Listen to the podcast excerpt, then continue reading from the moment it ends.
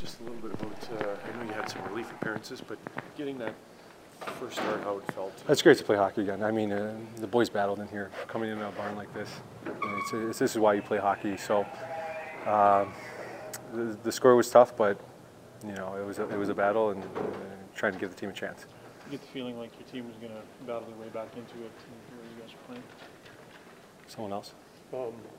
When you look at, uh, j- maybe walk us through the, the overtime, just kind of your perspective. Yeah, it was just a broken play. Uh, I think it got stuck in Nursey's feet, and I just wanted, uh, I kind of wanted to get after it, and and then I saw the shooter walking in and out blown by himself. I took an extra step, which I probably wouldn't normally do, but in a three-on-three, you gotta make up that ground. Puck bounces on the guy's stick and ends up in the net. Okay, so you saw the Vernier, the goal that got called back, the Ah, Pajula goal. kinda. What were your thoughts on that?